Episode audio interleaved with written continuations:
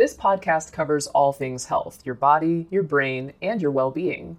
Each week, we'll be joined by doctors as well as the occasional guest to talk about the health topics that mean the most to you. Mom deserves the best, and there's no better place to shop for Mother's Day than Whole Foods Market. They're your destination for unbeatable savings, from premium gifts to show-stopping flowers and irresistible desserts. Start by saving 33% with Prime on all body care and candles. Then get a 15-stem bunch of tulips for just $9.99 each with Prime. Round out Mom's menu with festive rosé, irresistible berry chantilly cake, and more special treats. Come celebrate Mother's Day at Whole Foods Market. Most people with Parkinson's disease start their treatment with levodopa and add other treatments as needed. But for several years, researchers have been investigating the possibility of symptom control by making dopamine in the brain.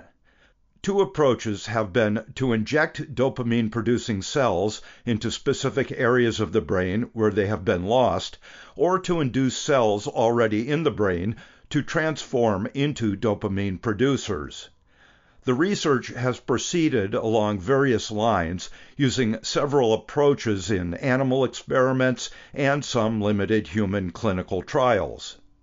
To put what has been learned into perspective, I spoke with Professor Roger Barker of the University of Cambridge in England and based on what we now know, he offered his thoughts on what may be coming along and, importantly, what people with Parkinson's should know, ask, expect, and be cautious of if they are contemplating entering a clinical trial of a cell based therapy. I guess the most basic question would be can you define what we mean by cell based therapy? It's a very good question because people mean different things by it. But in essence, the core of what we're trying to do in Parkinson's disease with cell based therapies is to replace the loss of the dopamine nerve cells, which are central to the problem you see in Parkinson's disease and underlie many of the features of that condition. Why is this approach being explored? I mean, the main reason why we think there is an opportunity for this to be useful in Parkinson's is A, we know that dopamine drugs work very well in people with Parkinson's, at least in the early stages. So giving dopamine cells should, in theory, work as well as dopamine drugs. Secondly, and the reason why people are quite attracted by this is that number of dopamine cells you need to replace in the brain is relatively small in Parkinson's. You have about half a million dopamine cells on either side of your brain, in normal state, and when you've lost half of that, i.e., a quarter of a million, you develop the early features of Parkinson's disease. So the second main reason why is an attractive approach is you only need to replace up to a quarter of a million dopamine cells, which might seem like quite a lot, but compared to the billions of cells you have in the brain, that's very tractable. And the final reason why people are very attracted by this approach is it would be, if it worked, a one off therapy. You wouldn't need to take tablets every single day. You simply have the cells replaced in the brain. And not only would you have it as a one off uh, procedure, but the complications which you can see with medication, so side effects from them, would be avoided because obviously you don't need to take the tablets, and the cells would be put at the place in the brain where dopamine is lost and only where it's lost in Parkinson's. So some of the side effects you see with the drugs are due to stimulation of dopamine systems which are intact in the Parkinson's brain and not affected by the disease process. Would this be aimed at really? Here is a quick word from our sponsor.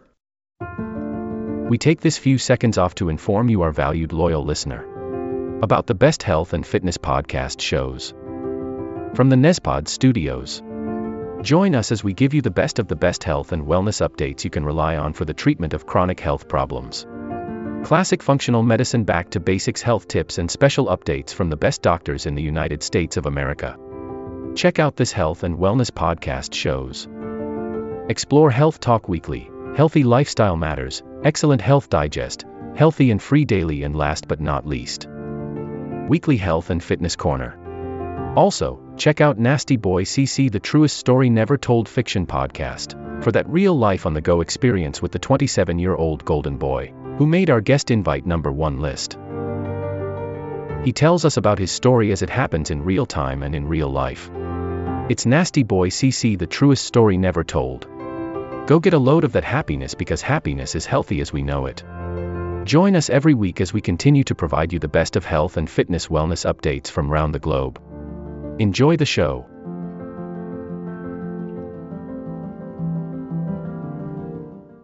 Relieving symptoms, mainly motor symptoms, or would other symptoms be included? And what about disease progression?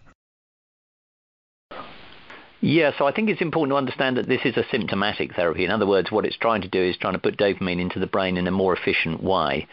So what it will help is it will help those aspects of Parkinson's which respond best to the dopamine drugs which we use in clinic at the moment, and that is predominantly the motor problems that you see, especially the stiffness and slowness of movement, less so the tremor.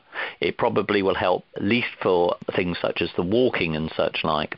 But it's not a cure. It won't slow down the disease process because obviously what drives the problem in Parkinson's disease is the accumulation of proteins in cells in an abnormal way, and the cells will not be stopping that. They're simply trying to bypass the pathology, if you like, you see in the brain by replacing those which have been diseased, damaged, and lost to the disease process already. Is the implication there that these cells too would be susceptible to the accumulation of alpha synuclein? That is an assumption. That has been shown to some extent with some of the earlier trials around using the sort of fetal dopamine cells rather than the engineered cells which we're now taking towards a clinic. So in those transplant studies from the 90s, it was shown that after 10 years, some of the grafted fetal dopamine cells did acquire the pathology of that seen in the Parkinsonian brain. Now, even at 24 years, which is the longest time we've ever studied a post-mortem on a patient who's had a transplant, whilst there is pathology of the Parkinsonian type in that transplant, the majority of the dopamine cells still remain free of the disease process as far as we can see. So whilst the graft would acquire the pathology of Parkinson's disease, it's not thought that it's likely to accumulate it at a rate that would compromise its function for many years. Are you sure that the cells you see long term are the ones you put in, or is there some way they are marked, or could they be inducing other cells to do what you want?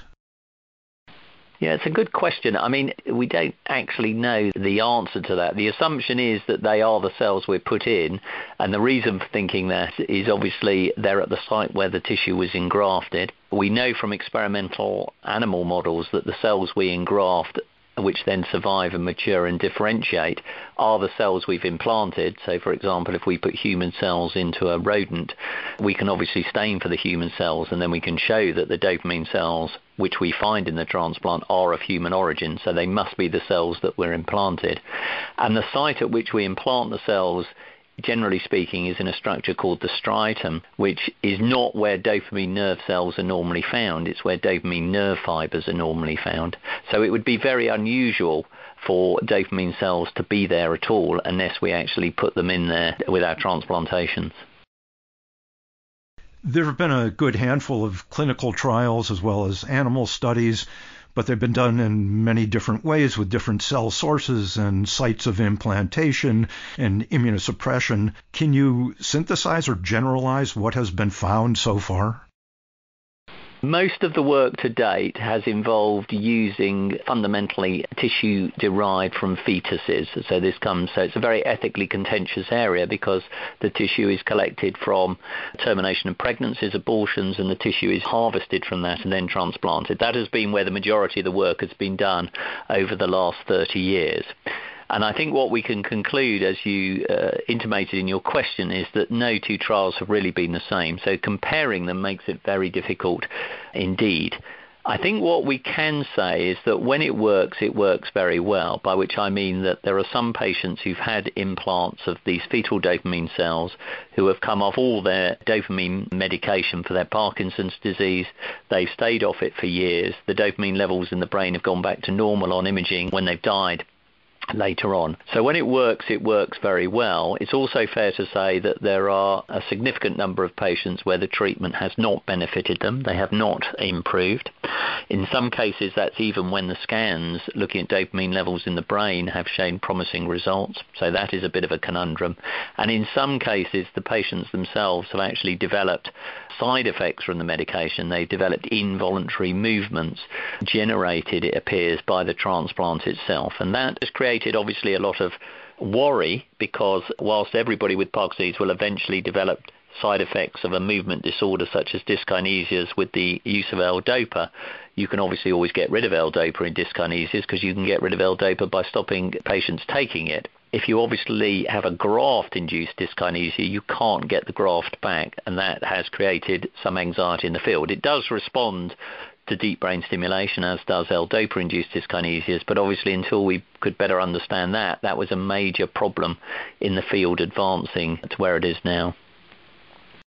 Which patients would be good candidates for this if it ever comes to pass, or even for trials? Ones who have mainly motor symptoms, or how would you select patients?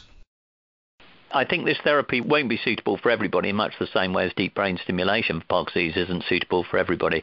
I think the optimal group will be the people who've clearly got a disease that's very responsive to dopamine medication because that would be the obvious group that will respond to dopamine cell therapies. They're probably people who are relatively younger compared to the average age to get Parkinson's. So these are probably people in their 50s, early 60s, more than people in their 70s and 80s. It will probably be better used in earlier stage disease before people have developed some of the complications which they see with the oral medication.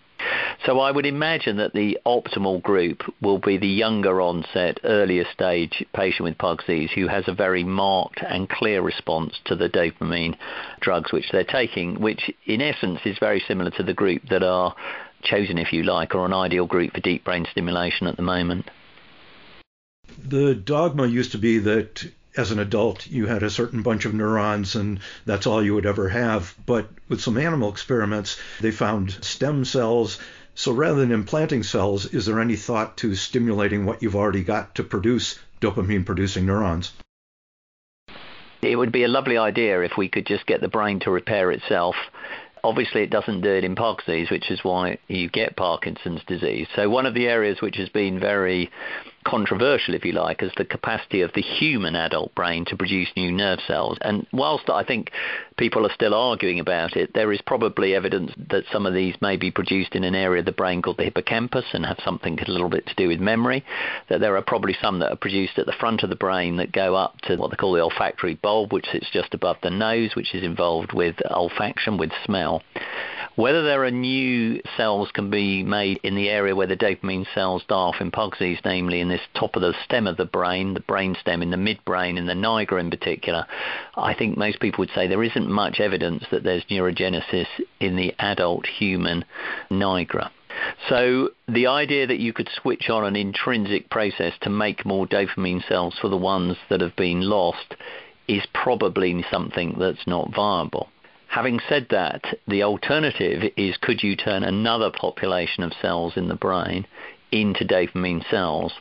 And this has received quite a lot of interest in recent years. The idea that where we implant the dopamine cells in our trials, which is into this area called the striatum, it's obviously full of lots of different nerve cells and lots of supporting cells called the glial cells could we cleverly engineer, say, a quarter of a million of those glial cells, which you probably don't need all of them, and convince them that they could turn into dopamine cells by engineering them through the injections of different genes and viruses to do that? So there has been this idea that rather than implanting exogenous cells, you can reprogram endogenous cells, cells within the human brain itself, the patient's own brain, to take on the identity of the missing dopamine cells in the disease. So you'd be essentially making induced pluripotent cells sort of de-differentiate. Here is a quick word from our sponsor. We take this few seconds off to inform you, our valued loyal listener, about the best health and fitness podcast shows from the Nezpod studios. Join us as we give you the best of the best health and wellness updates you can rely on for the treatment of chronic health problems. Classic functional medicine back to basics health tips and special updates from the best doctors in the United States of America. Check out this health and wellness podcast shows. Explore Health Talk Weekly, Healthy Lifestyle Matters, Excellent Health Digest, Healthy and Free Daily, and last but not least, Weekly Health and Fitness Corner. Also, check out Nasty Boy CC, the truest story never told fiction podcast, for that real life on the go experience with the 27 year old Golden Boy who made our guest invite number one list. He tells us about his story as it happens in real time and in real life. It's Nasty Boy CC, the truest story never told. Go get a load of that happiness because happiness is healthy as we know it. Join us every week as we continue to provide you the best of health and fitness wellness updates from around the globe. Enjoy the show.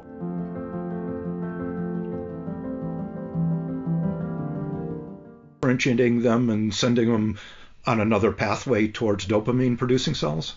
Yeah, they wouldn't be induced pluripotent stem cells because obviously that's a process whereby you take an adult cell, say skin or blood, and you convert it into something that can proliferate forever. So it turns into a stem cell, and then you can convince that stem cell, that induced pluripotent stem cell, to become a dopamine cell.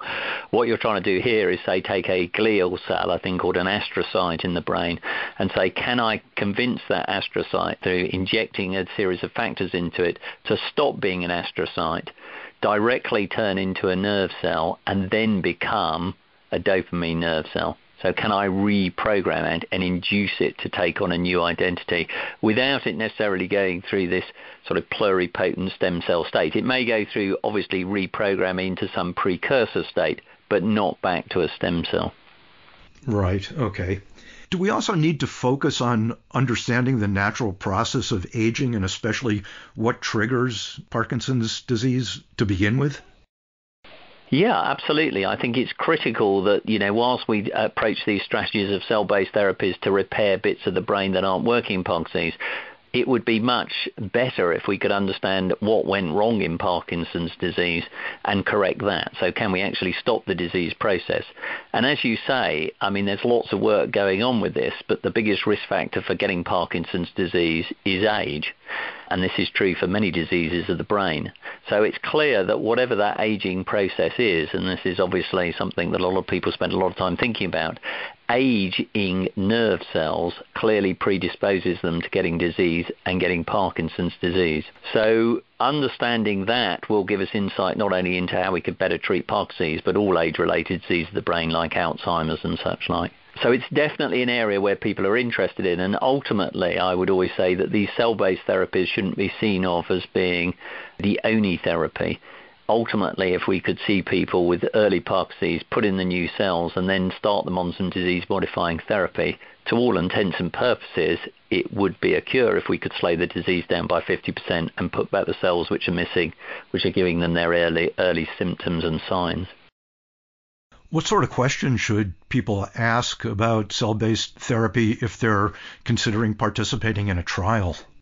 This is a very difficult area because there are lots of clinics and, and people around the world who are already offering cell-based therapies for Parkinson's.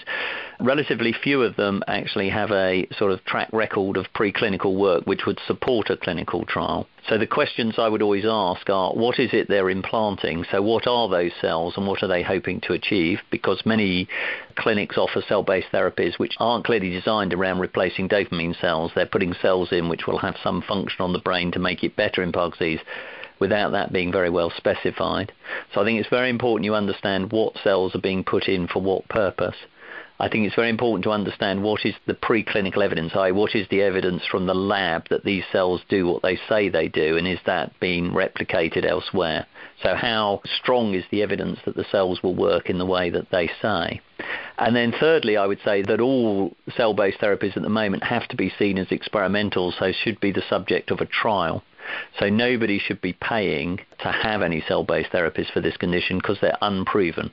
And any trial should be properly funded to support the patient and their family through it without them themselves having to pay anything towards that. So I think that's very important because a lot of people think that there are already cell-based therapies out there that work in Parkinson's because this clinic or that clinic's offering it to me. But there's no evidence that that clinic actually has a therapy which works in a way that they are necessarily claiming. Good. Thanks for all this information and this discussion. This will conclude the episode. Thanks for tuning in. If you like what you hear, please leave a comment and subscribe. Thank you. This will conclude the episode. Thanks for tuning in. If you like what you hear, please leave a comment and subscribe. Thank you.